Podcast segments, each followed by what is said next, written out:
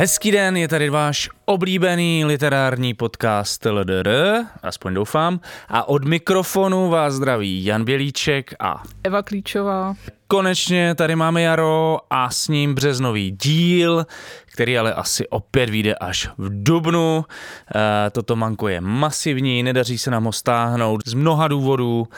Jedním z nich je třeba i fakt, že Eva teď pracuje na editování nové knihy nakladatelství Alarm. Eh, druhým titulem našeho nakladatelství totiž bude knižka Hrdinové kapitalistické práce dvě reportáže naší kolegyně Saši Úlové o špatně placených pracích v západní Evropě, které vykonávají východoevropské migrantky.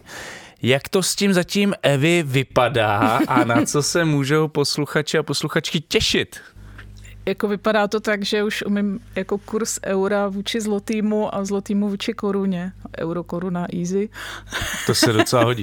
Euro, to se koruna, hodí. Máš, to, máš toho trošku depku. Trošku to kolísá, euro, koruna, ale víme, ale no, ty, ty zlotý? Hm? No, je to, dost, ší, je to dost šílený. Teď jsem, eh, teď jsem se Sašou v Německu na farmě a je to vlastně brutální. Je to brutálnější hmm. než to, co se objevilo na webu? Jako mně to připadá, že jo, protože jsou tam rozepsané ještě nějaký detaily z toho, jak to tam funguje, jak ty lidi se k sobě chovají a tak. A je to vlastně taková fakt antropologická sonda do nějaký komunity lidí, kteří jsou vlastně jako novodobými otroky. Hmm. A tomu všemu se podřizuje nějaká i logika toho chování jejich a jejich vztahu a tak. A je to šílený a strašný respekt vůči Saše, protože to vydržela. Hustý. No, tak já se na to teda hodně těším, pokud se těšíte taky. Doufám, že někdy v květnu se objeví mm, tahle kniha u nás na e-shopu, budeme ji prodávat eh, a tak dále. Budou samozřejmě křty, besedy, debaty a doufám, že bude mít podobný úspěch jako to, o čem budeme mít za chvíli, ale eh, já bych jenom připomněl teda, než se k tomu dostaneme, že tento podcast vzniká jen díky podpoře našich posluchačů a posluchaček. Pokud nás máte rádi, jděte na stránky Alarmu, klikněte na sekci Podpořte Alarm, tam najdete vše podstatné pro to, abyste nám pomohli s dalším rozvojem tohohle podcastu i s rozvojem Alarmu. Díky všem, kteří to už dávno děláte, jsme tu jenom díky vám.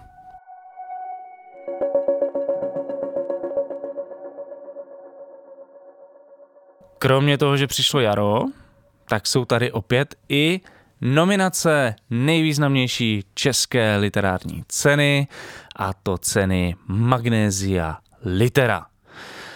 Naší první knižce z nakladatelství Alarm, tedy Piku od Apoliny Rychlíkové a Pavla Šplíchala, jenom těsně unikla nominace v kategorii publicistika, což nás samozřejmě mrzí, nebudeme to tady rozmazávat, ale i jinak se knize daří čtenářsky skvěle, jsme za ní moc rádi i bez jakýchkoliv cen. Co tě, Evi, zaujalo na těch ostatních kategoriích, protože této už bych se radši nevěnoval. Eh, je tam něco pozitivního? No málo. Málo Mě taky docela překvapilo, že tam moc, toho málo pozitivního. Jako, že jsem jako vlastně měla bych, eh, přišlo, přijde mi, že mám jako zajímavější čtenářský zážitky jak z prózy, eh, tak vlastně i z té publicistiky. Překvapilo mě, že spousta věcí, které i rezonovaly ve veřejném prostoru, se tam neobjevila. Třeba?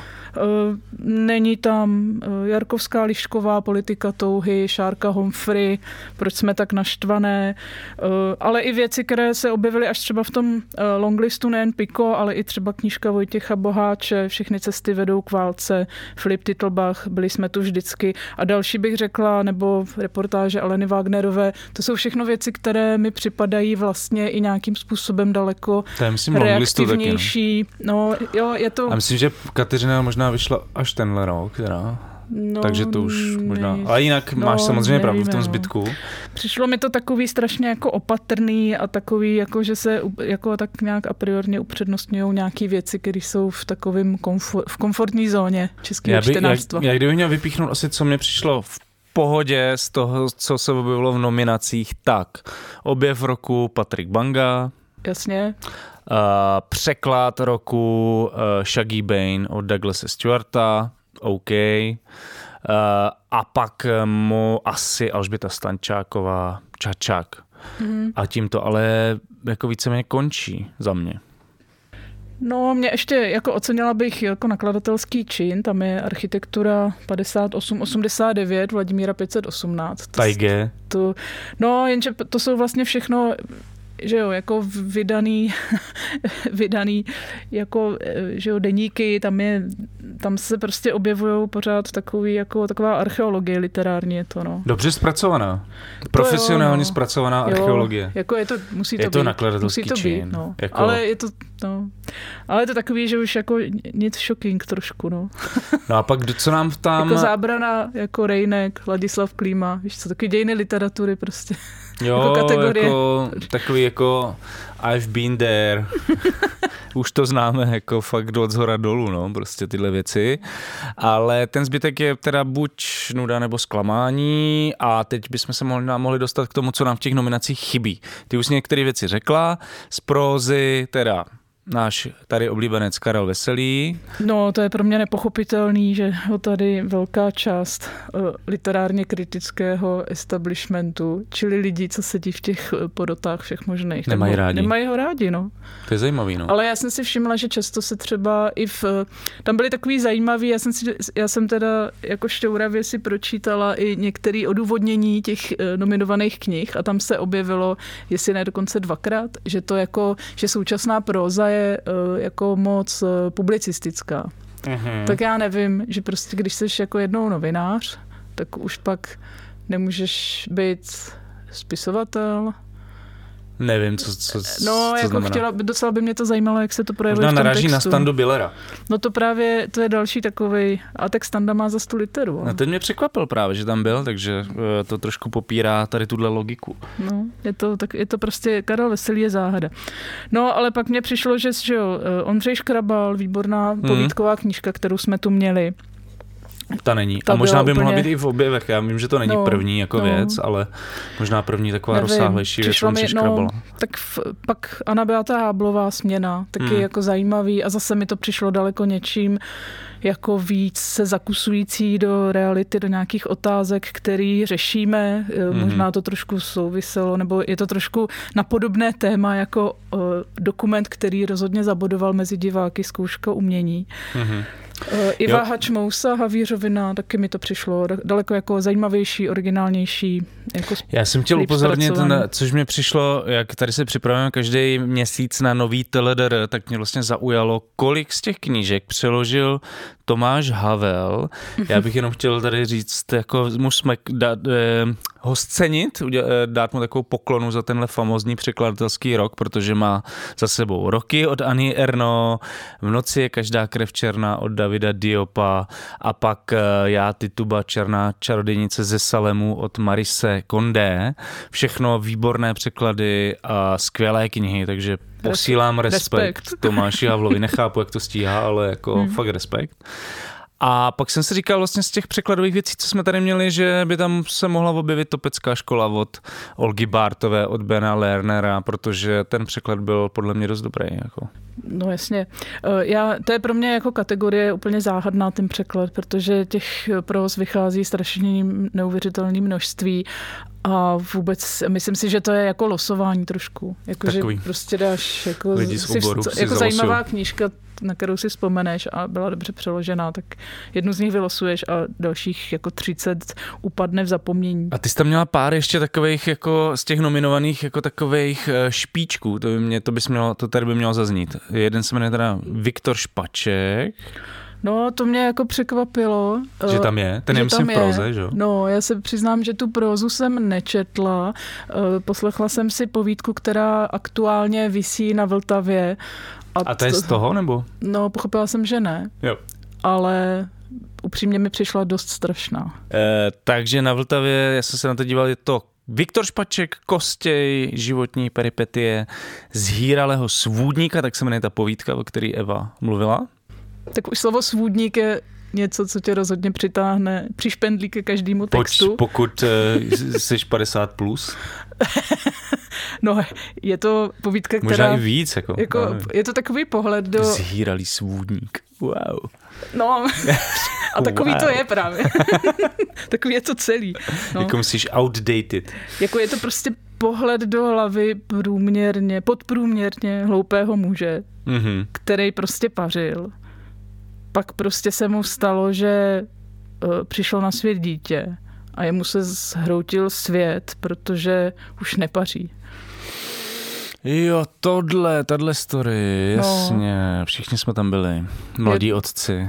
No ale je to takový jako pl- placatý. Hele, to je slovo, který možná tady dneska zazní ještě Placatý. víckrát, ale je to hodně placatý. Taky mi to připomnělo trošku něco ze zápletky knihy, kterou tady budeme rozebírat později. Uh, Zhýralí pařmeni, mm, čeští. Uh, co ještě k tomu? Jo, a ještě tady uh, je speciální nová kategorie litera za humoristickou knihu.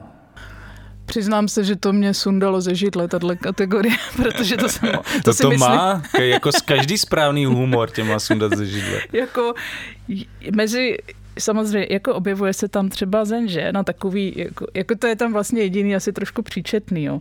Pak je tam uh, věc, k- který se, který se nemůžu vzpamatovat. Mhm. Uh, je, to, je tam kniha Vladimíra Nezdvořáka, pozdní sběr, takže zase jste... To zní jak Vladimír Posránecký. Vladimír Nezdvořák. No, tak je to stejný vibe, jak prostě tady Novo- novotný. Viktor Špaček, je to takový podobný. No, eh, tady jo, je tam napsáno u něj, básníkův nezdvořilý humor se kdysi nemohl objevit v dikobrazu a dnes by se zas nejspíš nevešel do mantinelu politické korektnosti. Aj, aj, aj. Proto je asi v nominacích na Magnézii literu, protože tady máme nevešel. nějakou strašnou cenzuru, No. nikam jinam se nevešel. Nikam No. jinam, bohužel, jako v jiných cenách ho nechtějí, jenom magnezii. No. Eh, Je to taky kniha, která by nějak minula v tom, během toho roku různého šmírování, co si kde přečíst. Ale našla jsem má velice zajímavou facebookovou stránku, kde jsem našla několik básní, které bych si tady ráda přečetla. No, tak do toho. Kolik jich bude? Dvě, Dvě. ale Dobře. jsou to takový rýmovačky. Já se těším, já jsem to ještě neslyšel, tak pojď. Ani nevím, kdo to je, Vladimír Nezdvořák. To nikdo nevěděl, ale za chvíli celý národ bude vědět, kdo je Vladimír Nezdvořák. Aha. Takže Vladimír Nezdvořák, čápy. Vidím z auta čápů řadu. Jeden letí od mokřadů. Dost stresuje žáby tím, že jim hrozí zabitím. Povahy je hnusné, rád si na nich smlsne. S ošatkou pak zakrouží nad našimi domy. Přiděluje miminka, po nejvíc pak Romy. Cože? Cool. Ty vole. A ještě jednu. Wow. Taky takovou nekorektní. Londýn. Procházím se po Londýně, pokukuji po blondýně. Chtěl bych zkoumat, jak James Bond, zdali je i dole blond. Mhm. Stačí jenom pohled letmý, před očima se mi setmí. Utíkám pryč, oči poule, vždyť ta blondýna má koule. Chlupaté jak Neruda a navíc je do ruda. Neruda? Chlupaté jak Neruda? To, tomu nerozumím. To je taková literární hříčka. Jo, koule chlupaté Jakože to, jak není, Neruda? jakože to není žádný blbec. Jakože zná Nerudu. Wow, Ježíš Maria, tak tohle si ale teda zaslouží samozřejmě vytáhnout na pědestal na literární ceny. světlodenní, přesně tak. Jinak se přiznám, eh, i ty, ani ty další knížky nejsou úplně jako márný, jinak eh, naznačím jenom tak stručně, kam se ubírá český literární humor. Eh, Je tady no, mezi nominovanými je kniha Na divokém venkově, která je údajně nějakou českou verzí Vejce a já. Takže Mhm. zase úplně Betty McDonald. hot, hot Normalizační hot prostě swag. No, pak je- jsou tady nějaké jako od Lucie Macháčkové, nové historky z Tinderu, krásný, Híťovo kouzelné dobrodružství Dominika Lansmana. Híťa je Hitler. Aha. Takže Okay. opět, co Ale si... to je docela jako celý takový hodně nekorektní. Je to strašně divná, jako já nevím, eh, mě to vylepšování těch, eh, já vždycky každý rok asi hrozně jako někde stěžuju na magnézi literu, jak je tam všechno špatně. Pak se vždycky něco změní a je to ještě horší. Jo, no, takže, Takže- hýťa. Takže díky za kategorii humoristická kniha roku. Já to je docela osvěžení, no, pro mě tady, tak tohle, tohle jsem opravdu nečekal. Je to strašný. Je vidět, že žijeme v té diktatuře dobra, ale k tomu se dostaneme. Diktatuře dobra se dostaneme hned po literárních typech, které přicházejí právě teď. Nerad bych se mýlil, ale nakladatelství Prostor právě teď přichází podle mě s úplně prvním českým překladem knihy nedávného nobelisty Abdul Razaka Gurnaha eh, v překladu Petry Nadějové, totiž vyjde nebo vychází zřejmě jeho nejslavnější kniha Ráj. Abdul Razak Gurnah je britský spisovatel tanzánského původu a ve své tvorbě se primárně věnuje dopadům kolonialismu na Tanzánii a Zanzibar. A já se na to docela těším, teda po tady těch humoristických bombách určitě. Co tam máš ty vy, za typy? No a jak čtu tu Sašu, tak mě to vlastně, je to takový... Moc dobrý na magnezi. No jasně, tak jako, hlavně tam není žádný humor, že jo. Mm-hmm. No je tam humor samozřejmě, ale takový jiný, než má pan Nezdvořák. Sašovský. Sašovský. Uh, no a jak čtu tu Sašu, tak mě to nějak jsem se jako eh, chytla do problémů chudých lidí a lidí, kteří jsou uh, kteří si jako neumí sami pomoci, respektive ten systém je takový, že jim to ani neumožňuje. A tak jsem narazila na knihu Chudá Praha, lidé místa instituce 1781 až 1948 historičky Jany Viktorínové, vydalo Muzeum hlavního města Prahy a přečtu z anotace. Mně to přišlo dost nadějný, jo? takže cituji. Chudoba má nezanedbatelný etický i estetický rozměr a dalekosáhlé celospolečenské dopady. Publikace Chudá Praha přináší pohled na chudobu ve městě v 19. a zejména v první polovině 20. století z několika perspektiv. Historický obrazový materiál, především fotografie a tisky přibližují strategie přežívání nemajetných vrstev, zachycují dnes již neexistující místa s chudobou spojená a seznamují s institucemi chudínské a sociální péče, jak se formovaly od josefínských dob. Mně se zdá, že to možná vychází z výstavy, která byla v Národním muzeu, že jo? Já jsem ji viděl a bylo to, to byla moc pěkná výstava. Jako starý fotky, úzkost a naše, Kolonie. naše krásná Chudinský. mladá první republika. Jo, jo, to bude super. Nebyla, nebyla to jenom, nebyl to jenom Barandov. Je to tak. já tady zase zabrousím do zahraniční literatury, protože v nakladatelství Garamond eh, nebo Garamond, nevím, vydávají tam často francouzské eh, knihy, takže nevím, jak to vlastně vyslovovat. Vychází opět francouzská kniha spisovatelky Virginie Despont, jmenuje se Život Vernona Subutexe. Teďka nevím, jestli prvního nebo jedna, Hmm. Virginie Despont patří mezi hodně výstřední, intenzivní osobnosti současné francouzské kultury a zaměřuje se na zkoumání života lidí na samo, samém okraji společnosti. Eh, v Česku už běží mediální zkratka o ženském Uelbekovi, ale podle mě by Michel Uelbeck v takovém případě musel být levičák a feminista, což eh, nehrozí.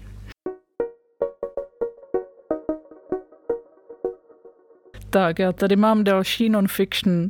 Tentokrát je to uh, opulentní, překrásná kniha z nakladatelství Akropolis.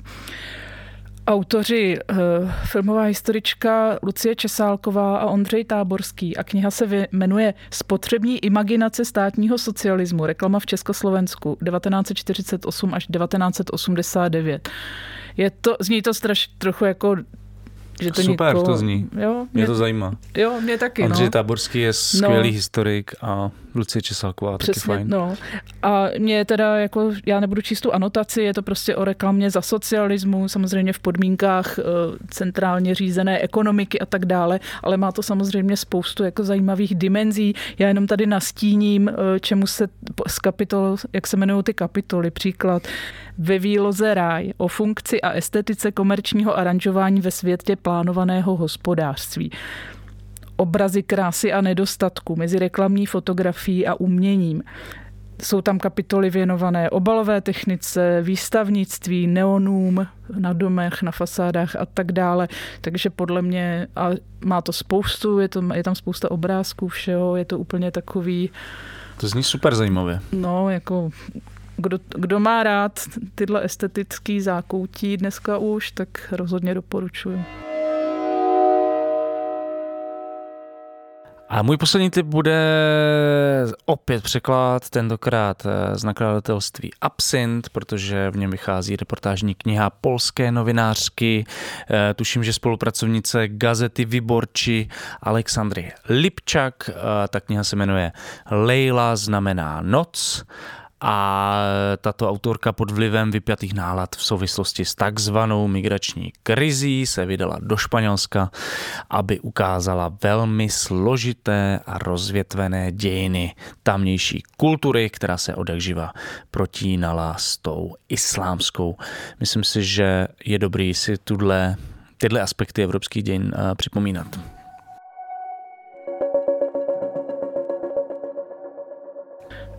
Tak a můj poslední tip, tady jsem na letě skočila na reklamu nakladatelství Paseka, která na mě někde vyskočila. Je to první překlad amerického eh, klasika Jamesa McBrida, jmenuje se to Jáhen King Kong. Já nebudu číst celou anotaci, protože to je strašně nudný, když se tady čte, ale z té anotace budu říkat jenom klíčová slova. Takže poslouchejte. Brooklyn, konec 60. let, dealer, hrát baseball, postřelí ho, špatné čtvrti, sociální problémy, rasismus, atmosféra New Yorku, jazzu, potěší milovníky gangsterek a podivínských hrdinů, nejposlednější darebák.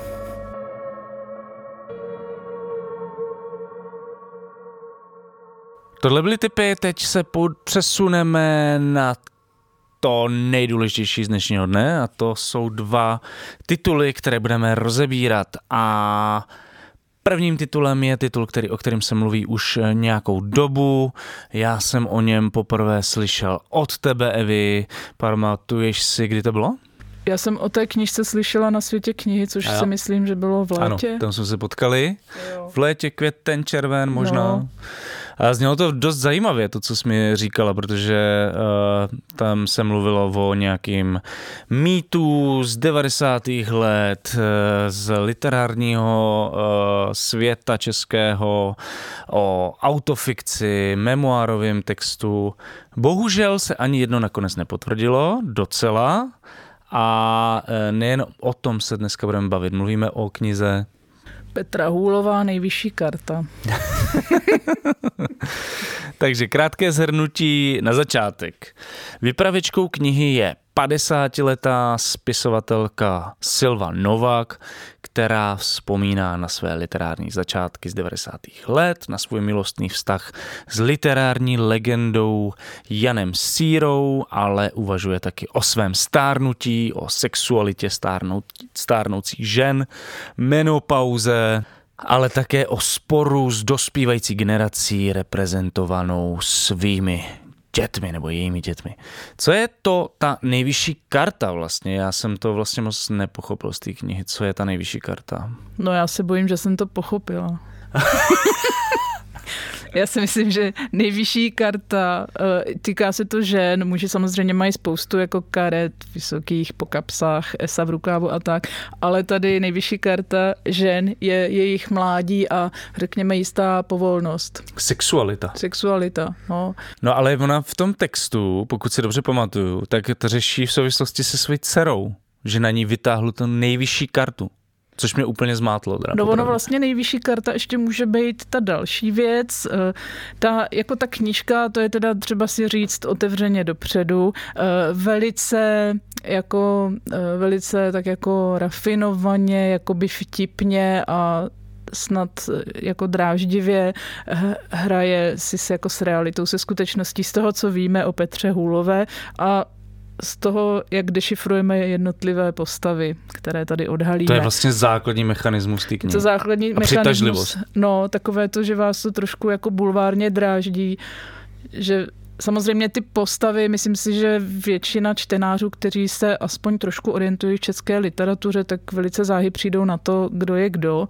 Není to nějak moc důmyslně zamaskované. E, některé postavy e, jsou takovou jako esencí typovou. To se pak dostaneme třeba tady ke Kandičovi. Hmm. Nevím, nemám typ, kdo je Kandič, ale je to takový prostě Androš a chová se jako Androš a vypadá jako si dokážu představit, nedokážu představit moc toho Davida.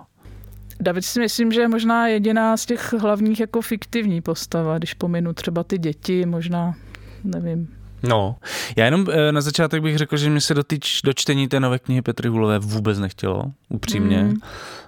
Bylo to vlastně i umocněné i těmi posledními výstupy Petry Hulové na sociálních sítích, ze kterých byla pro mě, než by mě nějak jako šokovaly, to už asi, to už asi s Petrou Hulovou nějak nejde, ale že mi to přišlo takový jako až příliš patrná snaha upoutat na sebe pozornost, nadspat do lidí ten kontroverzní obsah a udělat si jakoby explozivní promo na novou knihu.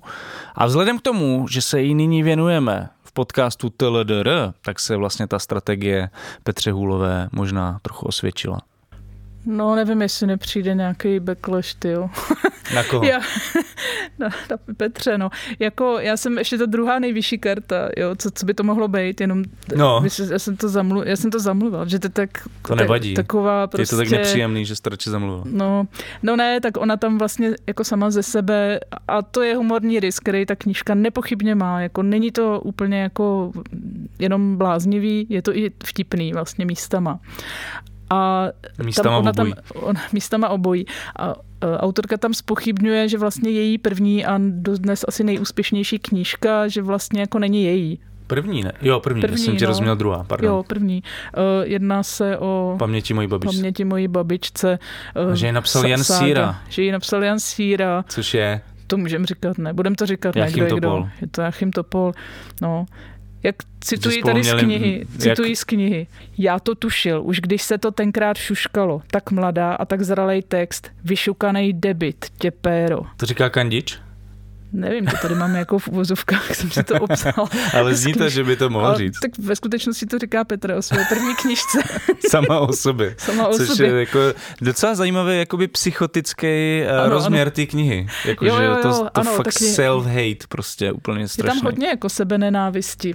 Jinak ještě zaj, taková zajímavost, jako nutná k pochopení toho textu nebo k orientaci v něm je ta, že všechno se odehrává za deset let, takže Eh, autorka tam řeší, že je stará. Je prostě strašně stará. Na každé stránce buď se pozoruje, jak se jí třese ruka, ochablé svalstvo, jinde v podřepu sledují svůj vbočený palec, po, boty, které si stahují z oteklých nohou, budou mé poslední s úzkou špičkou. No. Tady zase sleduje povyslou kůži na paži a tak dále. A je to vlastně pořád neustále řeší to rozpadající se staré tělo. Ale pozor, jako tam se dost rozpadají samozřejmě i ti muští aktéři, eh, kteří jsou taky plus 10 a vzhledem k tomu, že oni jsou vlastně od začátku o 20 let starší než eh, autorka, případně její literární alter ego, eh, Sylvie Novak, Sylvia Novak, tak, taky se různě rozpadají a přesouvají se jim tělesné hmoty tam, kde nebyly a ubývají tam, Bříško. kde byly a tak, bříška, ten, ten, tenčí ručičky, jo, jo. větší zadečky. trenýrky velikosti stanu tam figurují, což když si to jako spárujete s reálnou postavou, s tím předobrazem, tak toho už se pak nezbavíte. No. Nevím, jo, to je otázka, jestli budeme dělat tady tuhle mapu, jako kdo jako, je kdo. Je to, to je docela strašný, Jako je to trošku taková pomsta. Jako, to vypadá trochu jako pomsta. Ale u těch mužů to nevadí, že tak oni jako po, po, Asi je důležité si uh, dát pro, konce, pro kontext, že všechny knihy Petry Hulovy vycházely v Torstu mm-hmm. a tohle je první, která vychází v Argu, v nebo Argu. předtím možná už vyšlo něco v Argu? Uh, ještě vyšla dětská knížka v hostu. Jo. Ale tohle je, myslím, první dospělá Já se jdu podívat na to kniha, ještě. která vyšla mimo uh, Torst. To je uh, Liščí oči. No, to je co? To je dětský. Jo, tak to vyšlo mm. v Argu. Aha. Ale jinak vlastně um, Petra Hulová vydávala celý život nebo celou svou dosavadní kariéru v Torstu a tohle je kniha, která vychází v Argu a když mluvíš o pomstě, tak... Uh, no je to takový prostě... Můžeme dát dva a dva dohromady. no jasně, tak je to Viktor Stojlov a jako Jachim Topol, jsou tam hlavní uh, dvě postavy. Pak je tam ještě uh, autor David, který ale je tak dlouho, je to dlouholetý přítel, Sylvie Novak, ale jako se všema má nějaký... láska, Sylvie. No myslím, že nejenom. No, že spolu něco mají, oni spolu nic nemají právě, asi ale ona by stará. chtěla, ona je No, moc stará. 40 On tam už vlastně chodí s tou, Končíš, ve 40 s tou končíš. topulovou dcerou, pak Jo, vlastně jo. začne tam Jo. randit. No. No, takže je to celý Sírovou, vlastně, par- pardon. Jo, je to celý o tom, jak prostě Silvia Novak byla mladá a měla všechny ty vztahy s těma mužema v tom nakladatelství a s těma autorama a oni právě psali ten román, redigovali a pomáhali. A teď už je stará a nikdo ji nechce a oni přestože jsou taky různě svěšený a tak, tak si furt berou ty mladé ženy a mají ty malé děti. no jak je to možný prostě? No to prostě je ta nespravedlnost. To je ta biologická, Biologická. s kterou se A dostáváme se úplně k tomu jako šokantnímu jádru toho románu, kdy Petra Hůlová redukuje prostě eh, nebo podmiňuje prostě feministický výdobytky, případně nějaké další feministické nároky jako fyzickou atraktivitou žen, což je jako naprosto smrtící slaměný panák, do kterého vlastně čtenář zakopává jako permanentně. Sylvie Novak je feministka, což je zaj- neustále se ohání nějakou ženskou solidaritou, ale je to zajímavé, že tam vlastně není žádná plnohodnotná ženská postava. Zatímco ty chlapíci tam figurují dost, bych řekla, jsou pro Sylvii Novak jako zásadními až v takovým eh, tragickým slova smyslu. Tak kromě Sylvie Novak, že jo, samotný. To je jediná, Novak to je jediná prostě autentická včelí, postava. Včelí královna, která prostě hnízdí na literárním piedestálu mezi samými muži. Eh, Považuje se za feministku, ale zároveň neustále eh, se tam jako dozvídáme, že celý ten feminismus je jenom jako.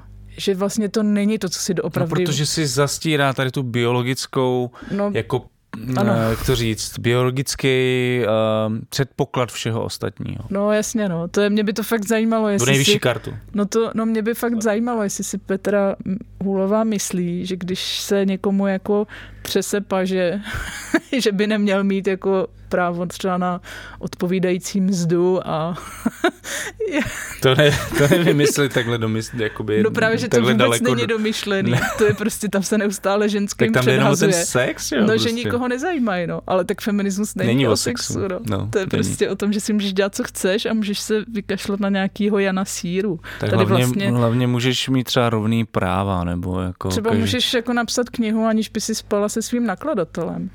Podle no mě je a to, tam ještě nejsme v Česku asi, podle No. téhle knihy.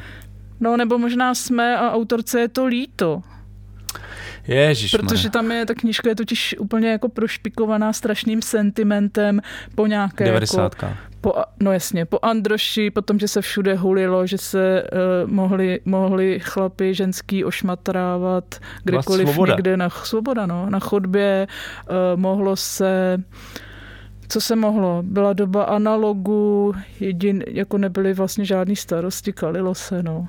Ale zajímavý, že tam je právě už několikrát zmiňovaný Kandič, jak eh, šáhne na zadek prostě mladý uh, Silvě Novak a Jan Síra mu řekne jenom, ať ji nevyděsíš, nebo něco takového. Uh, takže to Silvu Novak jako štve. To mě, Mm. přiš, to mě docela překvapilo. Tak oni se jí vysmáli vlastně, že oni se pak tomu začnou chechtat. No. Jakože si užívají prostě tu nadvládu. A to je právě záhada, že potom je jako autorce Sylvie Novak, Petře ne, to je spisovatelka. My pořád mluvíme o Sylvie Novak. Tak to je to líto. Jako, Samozřejmě, že to mluvíme furt- o Silvě Novak, protože se bavíme o té knize a ona je hlavní postavou. Uh, já jenom jsem vlastně chtěl říct na začátek, že uh, mě ta kniha docela i překvapila. Takže my tady mm. teďka vylijeme kýbl uh, hnoje takzvaně na Petru Hulovou, ale myslím si, že by to takhle Ona- nemělo být mhm. chápaný. Ona je tam totiž taková, uh, takový moment, že ona je někde na nějakém panelu feministickým a tam jako setře tu nadšenou kritičku, která jí chválí na, za to, že ta Sylvie Novak napsala nějaký jako skv- zásadní feministický dílo mimozemské bytosti, myslím, že Přítelkyně. Ježíš, zase ten gender. No. A To je ta Ferrante. auto- a ta autorka To je jí Ferrante. jako setře. Jo, jakože to je přece už deset let jako starý téma, to je jako nic novýho. Což mi přijde mimořádně komický. A já nevím, jestli tady zrovna tahle epizoda nějakým způsobem naráží na jeden můj panel s Petrou Hůlovou. Hmm. Já bych tak typoval, ale možná ne. Kde to bylo trošku naopak, já jsem to nemyslela zle, ale poprosila jsem Petru, která do jisté míry uh, hájila jako rejpry sexuální, kdyby, že by bylo dobrý, než ten feminismus se nějak se vůči němu vymezovat, tak si trošku zjistit, jako co on všechno řeší, jak to řeší a jaký jsou aspoň nějaký základní jako postoje různých feminismů, že to není nějaká jednolitá prostě jako hurá ideologie nebo nějaká prostě nástěnková věc, ale že to je docela jako promyšlená sociální kritika. Ona se tenkrát trošku naštvala a já jsem si říkala, tak někde člověk musí začít, ale tenhle román je vlastně pořád o tom nepochopení. Jakože mně vlastně přijde úplně neuvěřitelný, že chceš jako jak říká Petra v jednom uh, rádiovém rozhovoru pro Český rozhlas, jako rozkopat ten svět, jo, ten svět té ideologie dobra, nebo jako na to tam, diktatura dobra, nebo co tam říká, tak mně to přijde úplně směšný, protože ona kope do toho slaměného panáka. A zároveň ona tady jako líčí osudy nějaké prostě spisovatelky, která se sama sebe označuje za feministku, ale je to asi takový, jako když to o sobě řekne hřebejk, že je feministka pardon, no, feminista. Ty a vlastně neustále ti ukazuje, jak ona je jako oběť nějakého systému, jak ty chlapy ji různě odkopávají, ponižují, eh, jak nad ní mají moc, jak ona je pořád jako vystrašená, zhroucená z toho, že už jí nikdo takzvaně nesjíždí očima na baru, že ona vlastně je naprosto jako zá, osoba závislá na jako sexuálním zájmu mužů a působí to jako strašně jako eh, trapně a tady teda bych řekla, že jako vnímám to, že ta Petra si z toho dělá srandu, jo? že ona když tam popisuje takový to, jak se oblíká šedou sexy bundičku a vínové silonky, což Není moc. Není úplně sexy. Raj, rajcovní ohos. tak je to Třeba tak, byl jako, že si, no, nevím, no. je to právě, no a ta autorka, jakože ona si dělá zároveň trošku jako srandu z toho, z té hypersexuality té postavy a má pocit, že jako feminismus je asi o tom, že ženský prostě budou, jako ona tak nešťastně to navazuje i na ty předchozí knihy, že jo. No tak eh, ty jsi tady na, na, naťukla, já teďka nevím, do kterého tématu se mám vrhnout no, první, protože jako mlčím, tak mně řík, přijde říkej, zajímavý no. to nějak oddělit, to, jak Petra hmm. Hulová se prezentuje na, na veřejnost věnovat se chvíli ty knize, protože to jsou dost jako od, hmm. rozdílné věci, ale jako samozřejmě chápu, že je jako těžký, bohužel těžký to, z toho.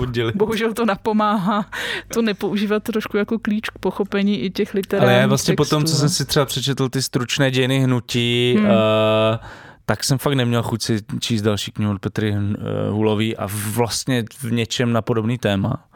Uh, ta knížka mě přišla tenkrát strašně slabá, napsal jsem o tom řadu textů. Včera jsem si ten svůj text uh, psaný pro Alarm z roku nevím, 2016 četl a Hrozně jsem se pobavil nad tím, jak jsem kdysi dávno, když jsem byl ještě mladý a plný sil a sexuální energie, jak jsem uměl být krásně zlý. Eh, každopádně tu nejvyšší kartu jsem dočetl, nemlátil jsem s ní zhnuseně o zeď, jako s tou předchozí knihou. Nerozkopal jsem to, jako Petra Hulová, což považuji za úspěch můj osobní. A možná Petra Hulová bude zklamaná, že mm, to nebyla zase taková tragédie, jak jsem si no, myslel. Ano, já jsem, mě třeba jako přijdou fakt trefný, jako tam ty portréty nebo obrazy nebo nějaký postřehy toho undergroundu. Uh, nevím, jestli to bylo záměrem, ale to fakt je strašně jako komický. Taková jako komická societa, kde se eh, kombinuje, že jo, taková ta umolousanost eh, teď těch zbytků dlouhých vlasů, jak někdo říká vlasatá pleš, eh, s tím, s takovou jako arogancí intelektuální, s takovým snobismem, jo, že to je fakt něco, teď jako neschopnost těch aktérů jakýmkoliv způsobem fungovat jako v nějakým jako rodinným nebo vztahovým životě. Jakýmkoliv jo, že oni na, na všechno kašlou, jakože na všechny své děti. Zajímají se akorát sami o sebe. Jo, polovina z nich jsou jako nějaký alkáči. Je, Já, to je fakt... pro ně literatura jako to, jo, že prostě se prostě jsou schopni se urážet, nadávat si kvůli tomu, že prostě, já nevím, jako že nedotáhl nějakou povídku, jako mně to přijde vlastně strašně legrační, ale jak máš pravdu v tom, že mě to přijde jako docela zajímavý, tady tenhle, tahle hmm. uh, dimenze té knihy, jakože vlastně dost a teď to slovo podtrhuju, plasticky se nám před očima vlastně eh, rozehrávají ty 90. nultý léta možná eh, český eh, literární scény. Hmm. A mm, jako možná vlastně není důležitý to, že, že by to mělo být jako o ženách spisovatelkách, ale o tom, o tom prostředí samotným, jo? což samozřejmě žena v něm měla ještě jako mnohem komplikovanější postavení než, než muži, ale vlastně jenom ten popis té scény mně přijde docela vtipný, groteskní a přesný.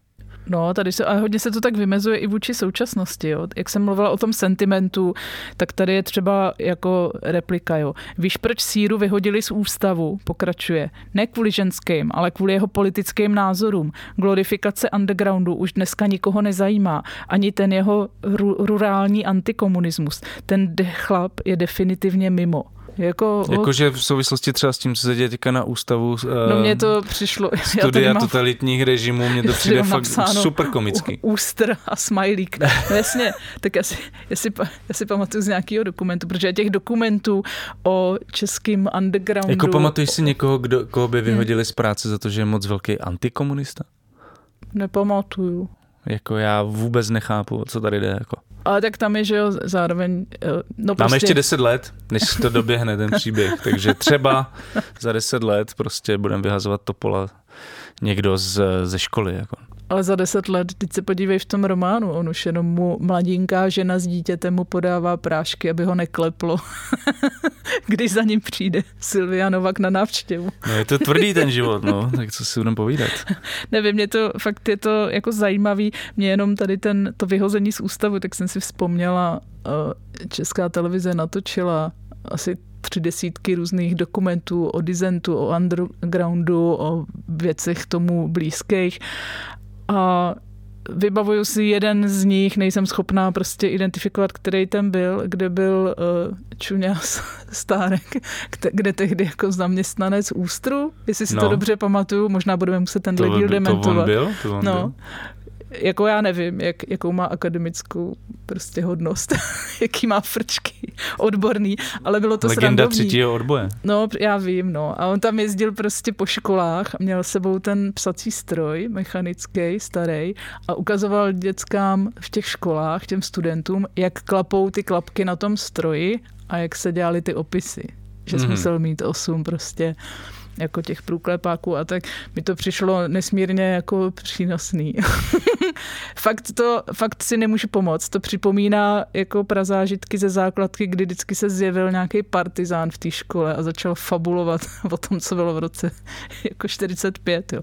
Jakože to mm. už mhm. taky to nikdo nebral vážně. Jako No. Prostě pardon, no. Ta doba má jinou agendu, jiný problémy a tady to eh, jako v oblízkávání pomníků prachovkama jako vele úcty fakt jako nedělá undergroundu dobrou službu, no. I když si to asi někteří lidé nemyslí. Uvidíme, jak se podaří tady tenhle, já nevím kolikátý, už šestý kolo uh, pokusu o uh, resuscitaci, resuscitaci uh, odkazu uh, dizentu a represálí minulého režimu. Ale můžu přečíst ukázku k Androšům? Jo. Nebo už chtěl běžet dál, že? Já jsem chtěl k ženám, ale můžeš. Tak ukončíme Androše. Já tady mám takovou ukázku krátkou která uh, trošku uh, jako ilustruje to, o čem mluvím, jo. Když jsem Jana viděla naposledy, mimo každopádně nevypadal. Na pohřbu jedné z legend dizidentské scény chrlil historky z undergroundu se stejným zápalem jako před 30 lety. Právě. PV tam v masce penisu recitoval vulgární poezii, zatímco Jan popíjel pivo, obletovaný partou vlasatých důchodců z undergroundu druhé ligy. Ti na rozdíl od pražské šlechty z dobrých anti- antikomunistických rodin zůstali na okraji i 30 let po revoluci a nejspíš záměrně. Výstřik penisu z oné masky připevněné gumičkami na obličeji PV skončil nedopatřením na vlasech muže v první řadě. Nějaká dívka, nejspíš jeho přítelkyně, pochopitelně, mě poprosila Mada. o papírový kapesník. Tenhle, jakože, no právě, že, mě, že mi připadá, že i autorka má vůči tady ty jako, jak tomu, jak se tomu říká, slavo mamonu, mamonu, jako undergroundu, jako dost značný od, odstup a dokáže si z toho dělat legraci. Ale zároveň je na sebe hrozně zlá a mě je jí skoro líto. No, to je právě to je druhá věc, která mě na tom překvapila. To je ten jako motiv stárnutí žen, hmm. což je určitě hodně zajímavé téma, která, které Úlová v té knize zpracovává dost naturalisticky, explicitně, až bych řekl skoro sebedestruktivně, nebo jak to hmm. nazvat. No, to je přesně. Je tam taková jako grotesknost, která míří, že vlastně autorka sama míří sobě na nějaký bolavý místo, mně přijde. Hmm. Uh, což je jakoby, jakoby dlouhodobě nějak zajímavý aspekt uh, díla Petry Hulový, který se občas úplně jako vymkne z, jako z kloubu, jako třeba v případě právě stručných dějin hnutí, kde jde vlastně o něco podobného. A, ale opakuje se vlastně pravidelně nějaká úzkost ze stárnutí, z uvadajícího těla, z toho, že nebudu pro muže dostatečně žádoucí, atraktivní, tyhle uh, obavy můžeme číst jako v různě rozesetý prostě po jejich knihách. Uh, v případě, jakoby, už jsme o tom mluvili, že v případě Hulovy je to takový nějaký biologický neměný zákon, něco, co popírá vlastně feministické snahy, že prostě se snaží uh, zvrátit něco, co se zvrátit nedá a co ji jako neskutečným způsobem drtí. Uh, mně přijde, že se jakoby v této knize snaží od toho nějak jakoby osvobodit a zbavit se toho, ale Nevím, jestli se jí to úplně no, daří. protože nenachází žádnou jinou, jakože ona, to je fakt takový jako na terapeuta, no. Jako kdyby prostě tu svoji hodnotu opravdu odvozovala jenom toho, od toho, kolik jako týpků na ní zašátrá někde na záchodě, někde v klubu, jo. Tak to je hrozně smutný. No. Přitom prostě je autorka, ne, intelektuálka. Má, kromě těla, má i mozek, takový a tak, víš, jakože... Myslíš Silvu Novák? Myslím Silvu Novák, jo, jakože má úspěch. Je prostě, a zároveň se nechá jako permanentně deptat někým. Jako e, furt se zkoumá, furt se pozoruje všechny svoje drobné nedokonalosti, které jako mají mnohdy mladí lidi a nejlepší, jako podle mě nejvíc sexy je to neřešit. No, a pak mě tam přijde zajímavá ta autofikce, no, jako, kterou pak budeme řešit i v té druhé knize, e, ale mě prostě znam, zajímá, co, jestli jde skutečně o autofikci, co by to vlastně znamenalo, protože Petra Hulová sama o tom tak mluví, jako, jo, v těch rozhovorech, že to je uh, autofikce v něčem. No, zároveň ta její nepochopená fascinace mýtu je tam vlastně taky v tom románu, protože tam se objevuje jednak budem říkat radši Jan Síra, ať z toho není nějaký průšvih. Jan Síra, že i samotnou autorku eh, vlastně eh, jakoby zneužil její zmoženosti alkoholem, když se s ní vyspal před těma mnoha lety, což jí dcera vyčítá, dcera, která vyštrchala někde jakože matčin deník a tam se to dočetla.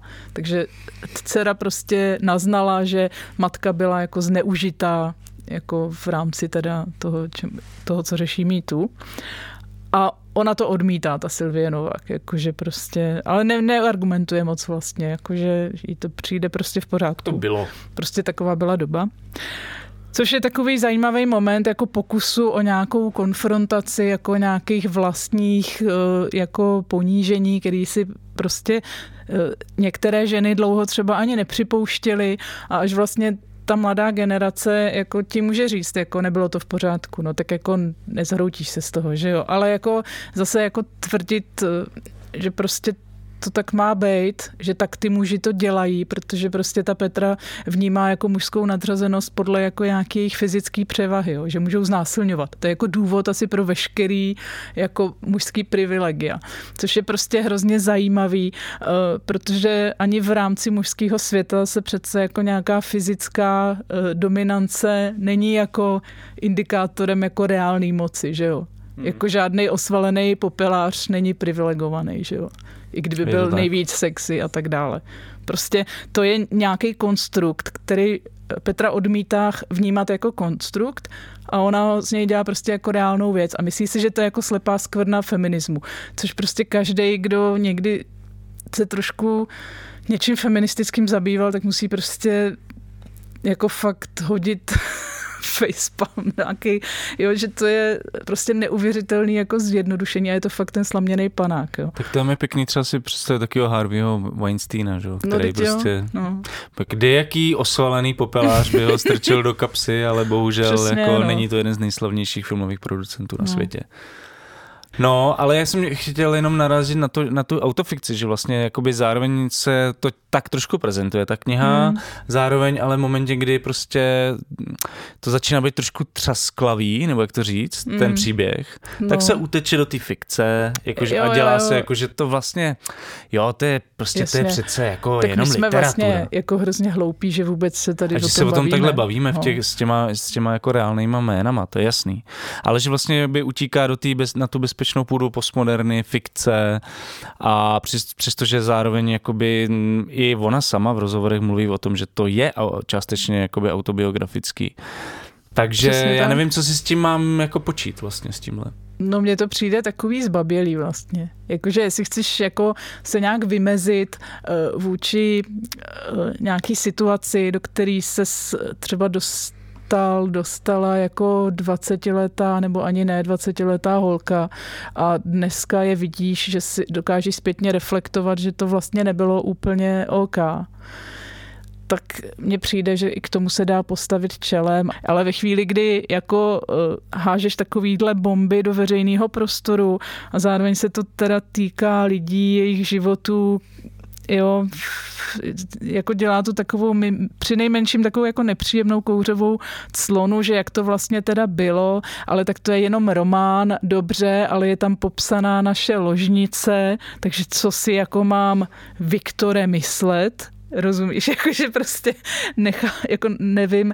Je to možná nejvyšší karta i v tom, že jako když dojdou nápady, tak začne, tak vytěžíš prostě lidi kolem wow. sebe. No, jako, tak to je interpretace názvu knihy Petry No, Hulové. jako na nějaký... Že vlastně ona přichází s tou nejvyšší kartou Hmm. do hry. No mě vlastně u všech těch jakoby českých takzvaných projevů autofikce eh, zatím vadily dvě věci. Jo. Za prvý Hmm. to, že postrádali tu radikální upřímnost, tu introspekci Hmm. za hranici únosnosti, nějaký jakoby radikální vyvrhnutí sebe sama na veřejnost. Eh, což je jako něco, co známe třeba z knih Karla Ovel, Knausgorda a autorů tohohle typu. Petra Hulová se tomu blíží podle mě, ale prostě eh, v tomhle je mi ta proza právě sympatická, nebo v něčem tou sebezničující upřímností, ale zároveň vždycky prostě ucukne eh, a vlastně to nastavení celé té knihy není autofikční, je tam vlastně celá Hmm. řada scizujících prvků, Ano, ano. který, který to jakoby odsouvají od ní směrem jako do toho fikčního světa, což mě jako vlastně roz, roz, rozčiluje. A pak vlastně ta druhá dimenze, která mě ne- vadí možná ještě víc, je to, že to nemá, že prostě na té autofikci mě přijde důležitý ten vliv na literární formu. Vlastně ta touha experimentovat, vytvářet nějaký nové struktury, kompozice, nový prolínání mezi tím vnitřním, vnějším světem postav. To je prostě pro mě třeba uh, osobně zásadní autofikční aspekt. A to v eh, té knize podle mě vůbec není. Je to spíš taková jakoby konverzačka ala Hmm. Emil Hakl, Jo. Eh, kniha hodně založená na interakcích, dialozích postav s poměrně banálním vlastně příběhem, Hmm. nekomplikovaným, řekněme si to na rovinu. No ještě jsou tam takový krkolomný úvahy někdy, kdy jako který právě jako nějak se snaží jako demaskovat tu ty slepý skvrny feminismu, protože feminismus asi jako No. neví, že ženy stárnou, že máme, se konstruují nějaký obrazy toho, co je Wake sexy. up, a bitches. přesně, a to je takový, že já nevím, no. Jo, to je srandovní, To, no. to je fakt Tam jsou strašně tady ty ale hloupý, jakože no. proč tam, vůbec to tam vlastně nemuselo být. Mohlo to být fakt jenom uh, na syrovo si říct, jako uh, byli jsme debilové v devadesátkách, je to směšný něco, postavit se tomu fakt nějak jako otevřeně a trošku se jako zbavit těch iluzí, co měl člověk tenkrát a třeba teď už je nemá, ale tady to mě to trošku přišlo i něčím mi to připomnělo uh, knížku o Pavlovi Dani Horákové, která vlastně taky popisuje dost jako toxický vztah, ale zároveň prostě neustále uh, Juráčka, Pavla Juráčka jako obhajuje a líčí ho jako prostě někoho, kdo má nějaký pardon ze všeho, protože je to genius. A mně to připadá, že tady je trošku podobný postoj. S tím sírou. No, hmm, že když jsi prostě geniální autor, tak můžeš být dobytek a prostě budeš jako úžasný a bájo. Což mně přijde takový strašně to je fakt devadesátkový. Tady je no. autor, tady no, je dílo. Klaňte se. Pojďme do toho. Hele, no. já nevím, jestli máš k té knize, protože bych se ještě naposled rád zastavil mm-hmm. k té mhm. sebe, nebo k tomu, jak vlastně Petra Hulová se sebe prezentuje v poslední době, protože no. mi to přijde zajímavý. No tak pojďme. Protože vlastně... Jsi se vytočila. Já, ty se vytočila. Včera. jo no. Si uh, že vlastně jenom bych chtěl eh, dodat, že vlastně ta kniha sama o sobě mě nepřijde zase tak hrozná, když má strašně moc problematických eh, momentů. Ale i komických. Ale vlastně ta sebeprezentace Petry Hulové, mně už přijde, že to je nějak na hranici šílenství, že už tomu vlastně jako přestávám rozumět. Jo, že ty knížku, tuto knížku jsem schopný nějak jako akceptovat, uznat její kvality, zajímavost, tak jako o těch rozhovorech fakt tohle říct nemůžu. Uh, poslechl jsem si teda rozhovor s Petrem Vizinou v podcastu na Dochtek. To byla poměrně jako velká jízda, slušný jakoby myšlenkový guláš. Co teda? Protože Petra Hulová zde mluví jako o sobě jako o domině ambivalence, eh, o potřebě rozkopat monokulturní, vše monokulturní a svazující. Popisuje tam nějaký nástup totality dobra s fašistickými rysy, která se rámuje prý dobrými úmysly. Já teda nevím, co to vlastně má být, ta totalita dobrá. Jestli to je vláda Petra Fialy, prezident Pavel, nebo Babiš, nebo SPD Tomio Okamury, nebo kdo, protože pravděpodobně to pro Petru Hulovou je ta hrstka studentů a studentek, které se třeba odvážily kritizovat svoje vyučující na vysokých školách, nebo uh, ta hrstka publicistů a umělců, kteří si v našem prostředí dovolí napsat třeba něco tak skandálního, jo. Jakože rasismus je špatný a že by všichni lidé měli mít stejná práva. Jakože myslíš i ženy? Uh, no nedej bože. Jo. Jako staré ženy? Nede, no tak to už normální? ne. Možná ne, možná ne. Jako zase to má nějaký limity. Já myslím, že ty naši publicisti nejsou plný. Kdo se na to má Idioti. dívat? No dobrý. Takže jako pokud Petra Hůlová chce něco rozkopat, tak asi tady tuhle jako intelektuální bublinu v českém mediálním diskurzu, kterou chtějí rozkopat stejně všichni. Což jo. je ale hrozně smutný, protože já jsem slyšela ještě jiný rozhovor na Vltavě, kde mluví o své knize, ale mimo jiné eh, se tam opakovaně objevuje a je to i v té knize, kde ona neustále pláče jako přesně reprezentant eh, nás prekarizovaných jako eh, publicistů a já nevím, teď nemyslím třeba nutně sebe, ale jako umělců a vůbec tady ty, ty jako sféry prostě nějaký jako občanské společnosti, nebo dneska můžeme mluvit o humanitních vědcích a tak dále, eh, tak ona první je tam a objevuje se to jak v jejich rozhovorech, kde mluví za sebe jako za Petru Hůlovou, tak se to objevuje jako prostě průběžné téma, jako i v té knižce, že literaturou se nedá uživit, že to je směšný, že musíš psát, jak tam říká postava uh, undergroundového kandiče, jako europičovinky nebo co, jo, a tak dále. Jo, takže uh, na jednu stranu jako hrozná frustrace z toho neustálého jako nedostatku ekonomického.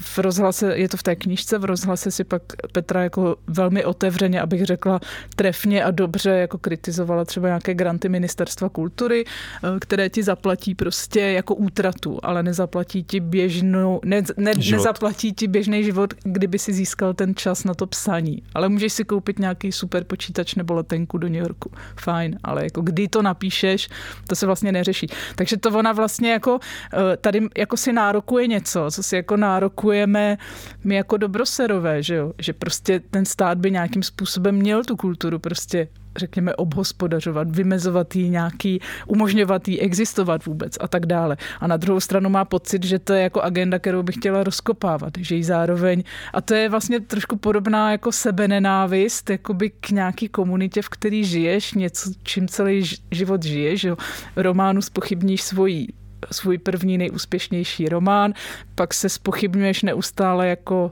žena, žena jakože v téměř tam máš pocit, že by ne, neměla nárok existovat, protože nosí stahovací punčochy proti křečovým žilám, nebo co tam, jo, tam je na každé stránce prostě nějaká takováhle hmm. jako sebe, sebe útočivá, sebe trýznivá věc. No a pak to je prostě, docela zajímavý rys jakoby no, českého prostředí, možná nechci to úplně zobecňovat, jako hmm. ty starší, střední, starší generace, jako zaměřovat tu nenávist dovnitř ty komunity samotný, nebo já nevím, no. jak to jako popsat. Jo, jako jo. Že chápu, je... že v kdekom to bublá z mnoha důvodů, ve mně taky, ale jakoby furt útočit jako na sebe sama nebo na jako vlastně tvý nejbližší spojence, to je docela zajímavý No a je to fenomen. vlastně zajímavý to, co popisuješ, jo? že se neútočí prostě na establishment, no vůbec, no. na prostě nějaký jako svinský praktiky, politiky, moci a tak korupce a tak dále, ale útočí se tady prostě úplně běžně, vidíš to v publicistice ve všem a ta Petra se z nějakého jako rádoby uh, rádoby rebelského důvodu k tomu přidává. Takže vlastně jako trochu jak, jak ševčík, že jo, pan děkan. Jako ona je prostě, eh, ona je ten dizident v té nové totalitě.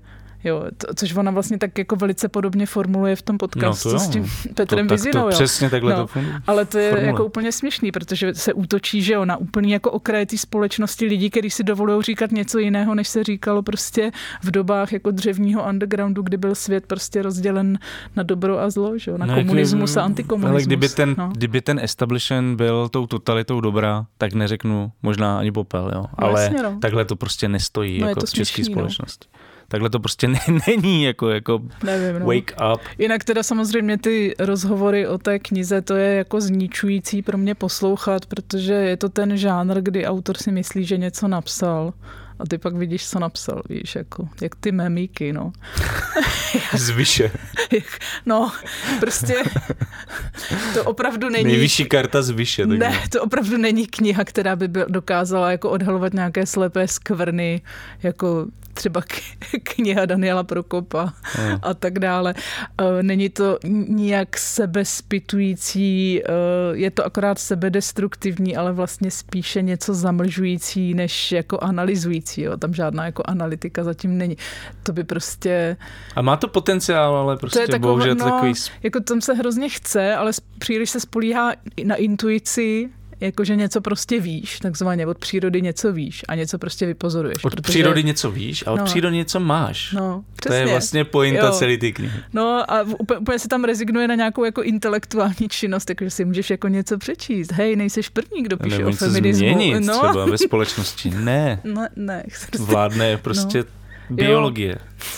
No to je, jako, je to vlastně je to obraz světa, který nám neustále jako na, nastěňují jako Laury Janáčkové a Daniely Kovářové a tohle, jo. Prostě příroda, sex, pol, polička nic. na zdi. Ne, jo, jakože, neuděláš to je, nic. To je úzký prostě, to je, to je svět, který jako podle těchto žen, včetně teda pro mě teda překvapivě Petry Hůlové, jako údajně funguje. Jako ne, my víme, že nefunguje, ale pořád je to něco, s čím se jako musíme nutně vypořádat jako s nějakou biologickou daností, což je fakt... Teď bych ti mohl dát hmm. takovou podpasovou otázku. Pojď. Kolik bys tomu dala bodů? No tak jako... Ze sta. Ze sta. tak jako rozhovory v rádiu, ty Nula. Nula, no. To se prostě nedá poslouchat. Jako, promiň Petro, já nechci být zlá, ale to fakt nedá. A Knížka? Jako víš co, jsi prostě, chceš něco rozkopat, ale furt jsi v těch, v těch rozhlasech, že jo, furt jsi v té televizi. Furt, no, to, jako, to, tam teď se to dobře rozkopal. To je fakt level ševčík, jo. No a knížka eh, za mě fakt taky ne tak špatný. Jako jo. já jsem právě z toho Petři na Facebooku měla jako strašnou hrůzu z toho, co to bude.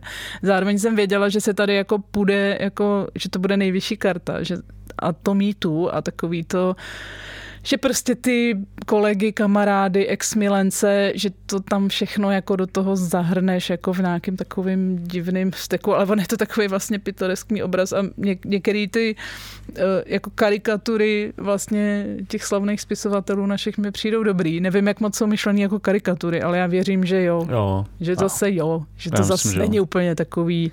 Ale jako svět je složitější, ale proč bychom se jim nezasmáli? Proč bychom se tady nezasmáli, přesně tak. Uh, takže prostě přes 50 se si přehoupneme, možná i víc. No počkej, to jsem Myslíš, asi že ne? takhle nemyslela. jako já dám 40. Dobře, tak já dám 50. Hmm. Uh, třeba Jako má to jenom 150 stránek. stručné dějiny hnutí by byly třeba No by- 20 nebo 10. No, tam vlastně úplně chybí humor a nějaká... Tak jenom abych jako Hmm. naznačil tu škálu. Jo. Pro ty lidi, kteří četli předchozí knihu a líbila se, no, líbila se jim, no, uh, prostě aby Zaujala je. Zaujala je. třeba. prostě ji četli, tak aby Jo. věděli, co mají čekat od téhle knihy. Je to o něco lepší prostě. Jo, jo, pobavíte se.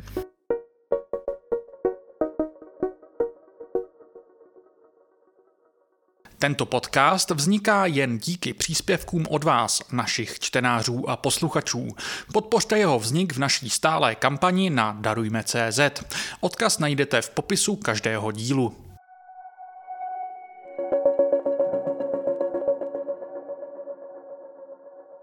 Uh, druhá knižka je, já jsem tady před natáčením říkal, když dva dělají to tež, není to to tež a mm, je to prostě jedna z klasik, než dnes už klasik eh, autofikčního žánru eh, Rachel Cusk a její eh, proza Obrys z trilogie Outline, teda Obrys taky. Uh, myslím si, že všechny ty další eh, díly budou vycházet taky v nakladatelství Lidových novin pod péčí redaktora Krištova Edera a možná i v překladu Alžběty Ambrožové, která překládala tady tenhle první díl.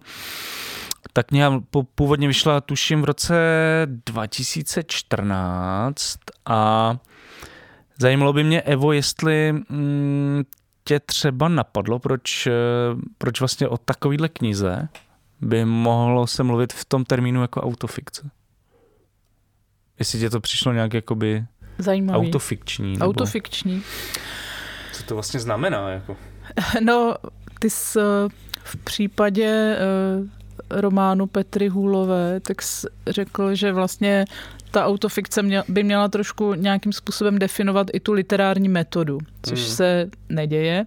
Tady se to jako děje, ale přiznám se, že způsobem, který mě úplně jako neučaroval, protože uh, vypravěčka je teda Rachel Cusk, jako Ale mluví tam o sobě jako o Fej, nebo nějak tak, spisovatelka. Ano, má tam taky samozřejmě nějaký alter ego, nebo ne samozřejmě, ale je to ten případ, kdy existuje alter ego.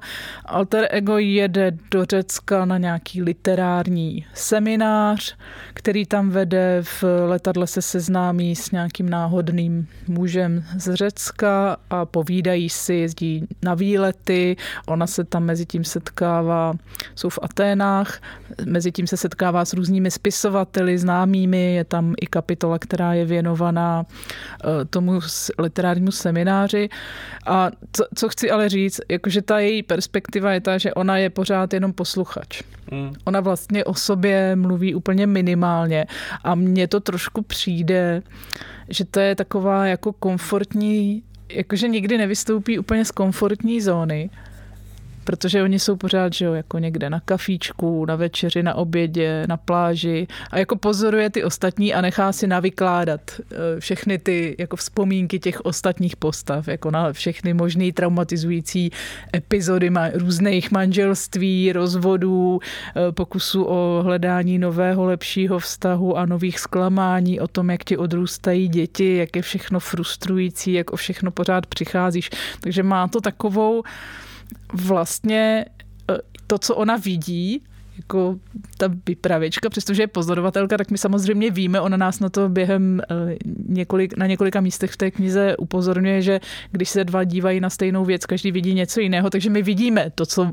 vidí ta vypravěčka, ale ona je zároveň trošku jako schovaná. No, ale zároveň jako taky, eh, že jo, tak ta životní zkušenost Rachel Cusk v té době byla, že byla krátce po rozvodu a taky se vlastně vyrovnává s tímhle. Takže vlastně, když ty všechny, Ano. když všechny ty postavy mluví o těch tragédiích rodinných, jako o těch Jako rozvodech a říkají tak, o té její mluví, tak vlastně ona vytahuje z toho to, co zajímá Ano, jí, že jo, v tu, pro tu současnost. Tomu no. jako rozumím tomu postupu, ale říkám, zároveň mě to přišlo v něčem takový, že, že jako, já nevím, to je takový asi jako nějaký jako starý způsob čtení literárních děl, že, že máš trošku takový tik se identifikovat s tím vypravěčem. Ale tady je ten vypravěč prostě takový ten takovej ten podloudnej, jako kdyby seděl, jako, jako kdyby si seděl u Facebooku. Jakože on hmm. není vidět a jenom sjíždí profily jo. těch postav, ale vlastně může se u toho různě ušklebovat, nebo... Což dělá, no. Což jako dělá, no. no ne, to, je, to, mě, to mě přijde zajímavý, jako vlastně na té knize, hmm. možná proto je tak jakoby známá, důležitá, že hmm. prostě přichází tady s touhle jakoby metodou, jo, což jak jste říkal někdy nedávno, proč se formulují o ty autofikci, co je na tom vlastně zajímavého, proč, proč by mělo být zajímavé, že někdo píše o svém životě, o svých zkušenostech, nedělají to spisovatele jako vlastně vždycky, jako celý svůj život, nebo o dějinách prostě literatury a tak dále. A vlastně i tahle kniha podle mě ukazuje, že ta nálepka je nějak jakoby pestřejší, zajímavější, že se, pod, že se vyplatí sledovat, že se pod ní vleze strašně moc různých věcí. Uh, a že to, stejně jak už jsem mluvil o tom uh, u Petry, takže to vlastně nesouvisí ani tak s těmi hlubokými nějakými jako autentickými prožitky těch lidí nebo těch mm-hmm. spisovatelů, ale spíš jako s tím, jaký vynalezají nový jako způsoby vyprávění a a mm, jak konstruují tu, tu prózu. Jo, že vlastně tady, tady jsme dlouho měli takové dogma stri, striktně oddělující postavy, vypravěče, autora, mm. na jako úrovni ty literární teorie to platí furt samozřejmě, ale vlastně eh, v těch prózách mám pocit, že ty autoři a autorky postupně se dostávají z té jakoby postmoderní pras, pasti vyprávění, která jim nějak jako znemožňovala autenticky mluvit o svých vlastních prožitcích, nebo jak to říct, jo. Aspoň no, tak nějak to chápu já. No a zase jako souhlasím, že asi na uh, úrovni literární teorie to platí, ale třeba jako ta čtenářská recepce si myslím, že je tím značně jako vychýlená teda ve prospěch teda směšování autora s vypravěčem, jo což jakože vidíš, jak vlastně s tím člověk neustále bojuje i u nejvyšší karty, kdy je prostě příliš mnoho eh, prostě eh, jako rysů té skutečnosti, která je obecně známá, anebo je známá nějakým prostě způsobem, že i ty vidíš, že ona si ta autorka s tím hraje, že to trošku posouvá. Jo. Hmm. A tady mně připadá, že taky jako se nemů... vlastně vidíš, jak fungují pro mnoho třeba čtenářů je to zajímavý i z toho pohledu, že vidí, jak funguje literatura jakoby zevnitř jak se jezdí na nějaký stýpka a tak, jo. jak se pracuje s hmm. tím, jak vlastně přemýšlí a tak.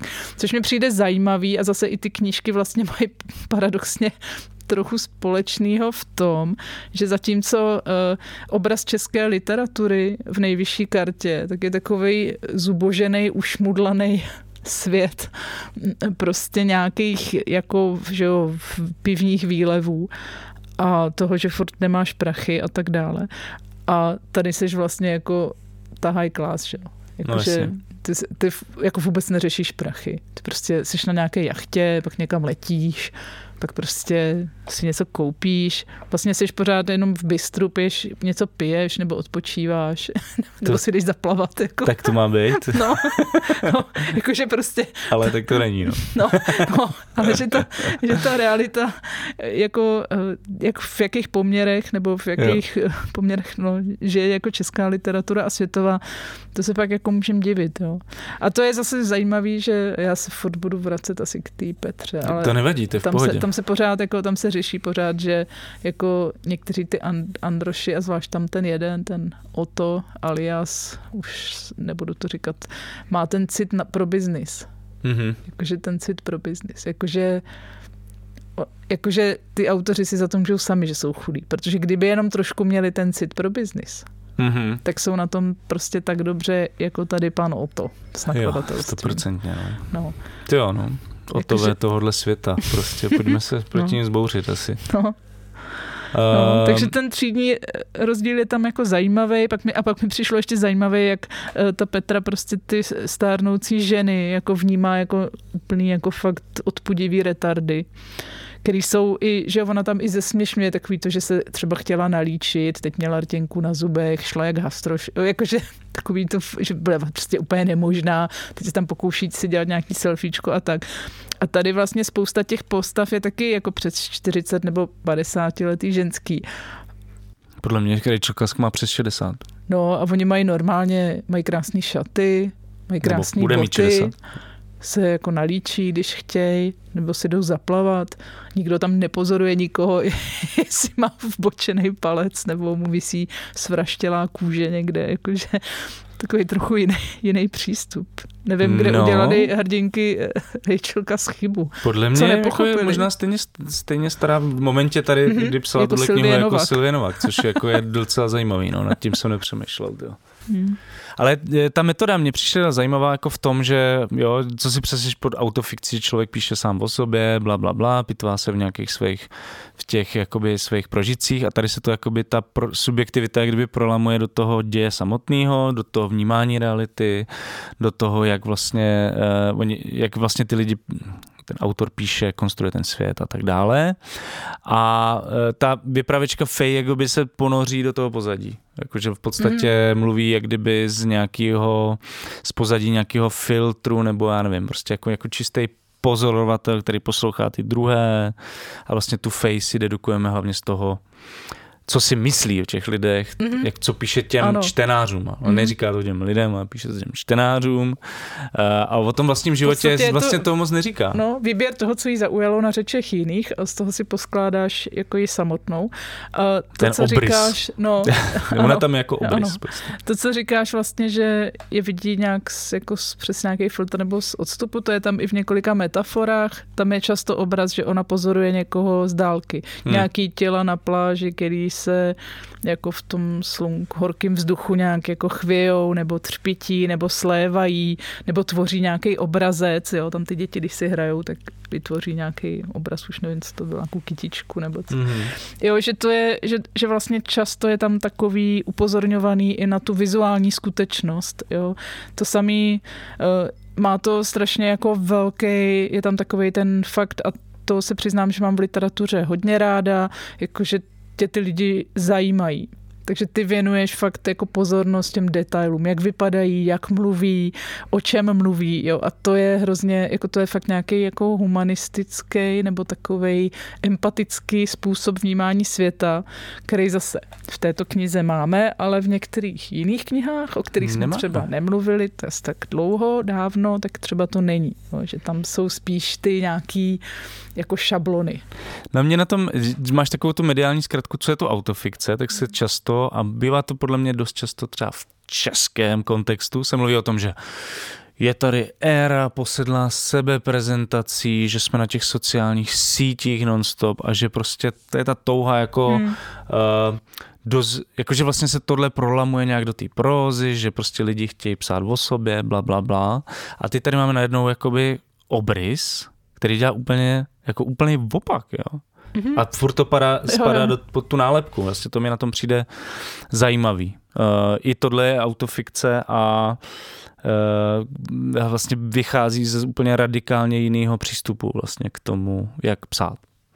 A mně přišla vtipná ta epizoda z literárního workshopu, o kterém jsme tady mluvili, kdy vlastně ta Fej je poprvé na té hodině, zadává nějaký úkol, aby si lidi vzpomněli, co zajímavého viděli cestou na seminář, popovídali, nebo vykonstruovali kolem toho nějaký příběh a strhne se takový jako zajímavý kolečko příběhu, e, vlastně ty lidi si na něco vzpomenou, teďka najednou kolem toho vykonstruují z ničeho nic jako vlastně docela velký drama, mm-hmm. jakože najednou úplně banální situace, jako e, z toho vznikne až antický drama, e, já vím, že to říkám hlavně, protože se to odhrává v Aténách a že to mega kliše, jakože to je antický jsou tam drama. narážky na antický. Tam jsou. Na, na, na tak bohužel bohužel jsme v Aténách, tak no. to se prostě ti řekové jako nevěnou. Se spisovatelkou, no.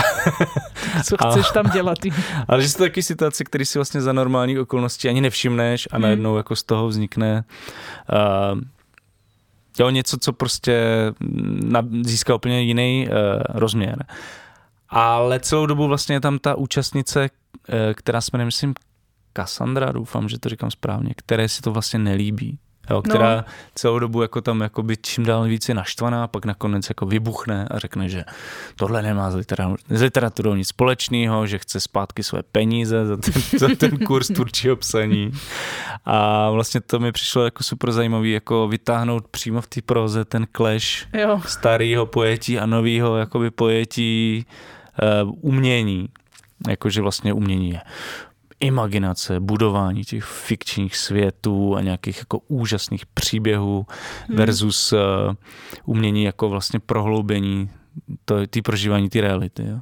Uh, a no. netýká se to vlastně jenom těch jako jevů nebo těch jakoby situací, ale vlastně ona podle mě tohle dělá i v těch, di, v těch jakoby interakcích s těma mhm. postavama mm-hmm. nebo v těch dialozích. Jakože vlastně je, ten člověk jim něco říká ona ho analyzuje a říká jako, hm, ale jako to, co říkáš, možná nebude se protože předtím říkal tohle a teďka jo, najednou jo. jako, a ty mi lžeš prostě, nebo před čím utíkáš a tak, jakože vlastně uh, úplně se chce jakoby skrze to, spochybně vyprávění těch lidí a chce se dobrat vlastně k té hmm. skutečnosti. Jo.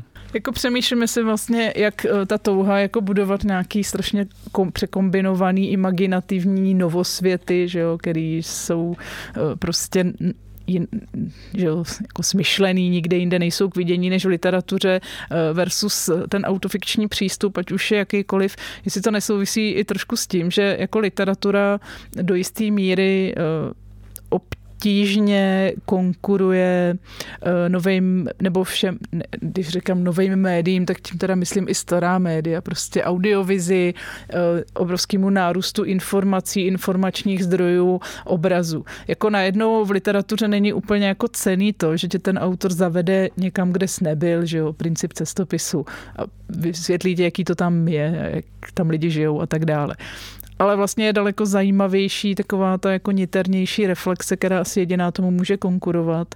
Takže tady třeba je jako reflexe Polska, kde už není třeba, třeba vysvětlovat, že je Polsko placatý, že tam žijou zubři a tak, ale že zajímavější jsou vlastně jakoby nějaký ty sociokulturní, drobný, opravdu ryze osobní postřehy. Jo, jo, jo. Což si asi přečteme. To teď. si přečteme, a tam, abych dal kontext, tak tam je vlastně nějaký setkání řecký spisovatelky, teď nevím, jak se jmenovala přesně, to je jedno, Angeliky mm-hmm. s uh, Faye nebo Rachel Kask, ještě s nějakým mužem a ta Angeliky vlastně popisuje, jak, jak zavítala na čtení do Polska, jaký to hrozně ovlivnilo a kousek si přečtem asi. Možná další kousek, nevím.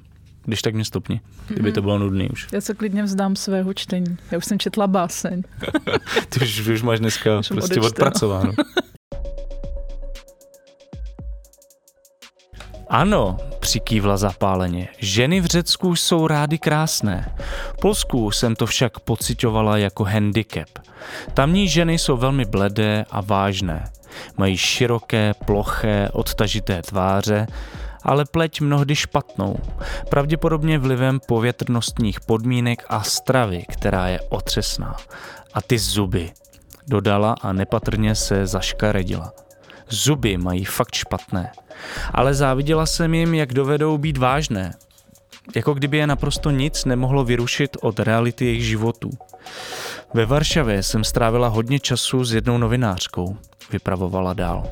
Osobou zhruba mého věku a rovněž matkou, která byla tak hubená a plochá, že jsem chvílemi pochybovala, zda je to vůbec žena, řekla Angeliky. Měla rovné vlasy, myší barvy, dlouhé až popas, obličej bílý a kostnatý. Nosila volné pracovní džíny a veliké mohutné boty a byla přímá, ostrá a nádherná jako rampouch. S manželem se přesně po půl roce střídají, takže jeden vždy pracuje a jeden se stará o děti. On si prý občas stěžuje, ale to je zatím vše. Olga se mi však hrdě svěřila, že když jede na pracovní cestu ona, což se děje často, děti spí s její fotkou pod polštářem. To mě rozesmálo. Ujistila jsem jí, že můj syn by radši umřel, než aby se nechal přistihnout, jak spí s mojí fotkou. Olga se na mě tak podívala, že jsem najednou musela přemýšlet, jestli už cynismus genderové politiky nenakazil i naše děti. V jejím obličeji se zračila určitá měkost, téměř mlhavost, která působila přitažlivě a zároveň byla důvodem, proč vypadala tak zdrchaně. V té měkosti, zdálo se, mohlo zanechat otisk cokoliv. Měla drobné, rostomilé rysy dítěte, kůži však nakrabacenou, jako kdyby se strachovalo, což jí propůjčovalo vzhled zakaboněné nevinnosti. Hezoučká holčička, co si nevydupala své. Když jsem si povídala s touhle novinářkou, ujala se opět slova. Jmenovala se, jak jsem už řekla, Olga. Napadlo mě, jestli celá moje existence a dokonce i můj feminismus není jeden velký kompromis. Připadalo mi, že postrádám vážnost. I moje psaní je vnímané jako koníček. Přemýšlela jsem, jestli bych v sobě našla odvahu být jako ona, protože jsem v jejím životě sledávala tak málo radosti, tak málo krásy. Už ty končiny samotné jsou vzhledově tak neskonale šeredné, že člověk jenom zírá. Vůbec jsem si nebyla jistá, jestli bych v sobě za podobných okolností vykřesala sílu za něco bojovat. I proto mě tolik překvapilo, kolik žen moje autorská čtení přilákala. Skoro mi přišlo, jako by pro ně moje texty byly důležitější než pro mě.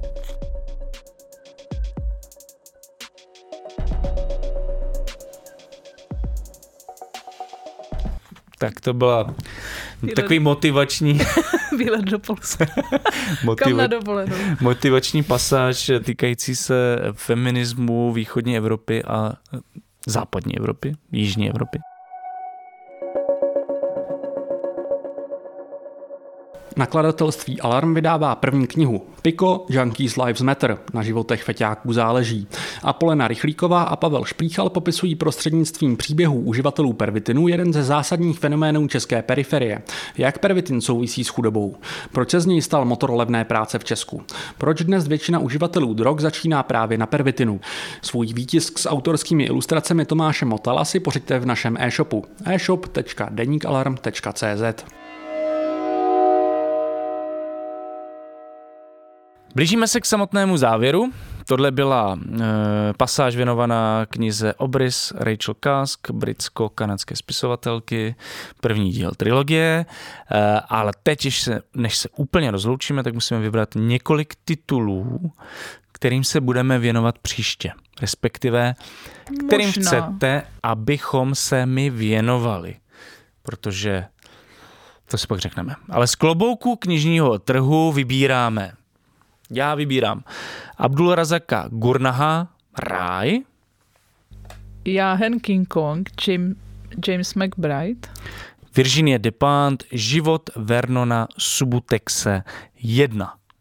Jo, takže z tohohle můžete vybírat, můžete hlasovat opět na sociálních sítích, můžete nám napsat i na náš e-mail tldr.denikalarm.cz My všechno pečlivě s Evou spočítáme, pak vybereme vítěze a doplníme ho o druhý titul podle našeho výběru. Takže díky všem, že nám takhle pomáháte budovat obsah našeho podcastu. Ty jsi chtěla něco říct? Ne, že děkujem jako vždycky, že jste hrozně hodný na nás. Zatím. Uvidíme po nás co tomhle explozivním rádi. dílu. O, tak, tak dobře. Tak jedna faninka odpadne. Možná. Možná. Eh, Děkujeme taky těm, kteří nám pomáhají budovat tento podcast finančně, a to skrze podporu deníku Alarm, který literární podcast LDR financuje. Pokud nás chcete podpořit, zavítejte na Alarm do sekce Podpořte Alarm, kde najdete veškeré potřebné informace. A každopádně díky všem. Tak jo, tohle je z dnešního Teledar už úplně všechno. Budeme se těšit zase příště a z pražského studia Mr. Vomba sloučí Jan Bělíček a, a Eva Klíčová. Mějte se skvěle. Ahoj. Čau. thank you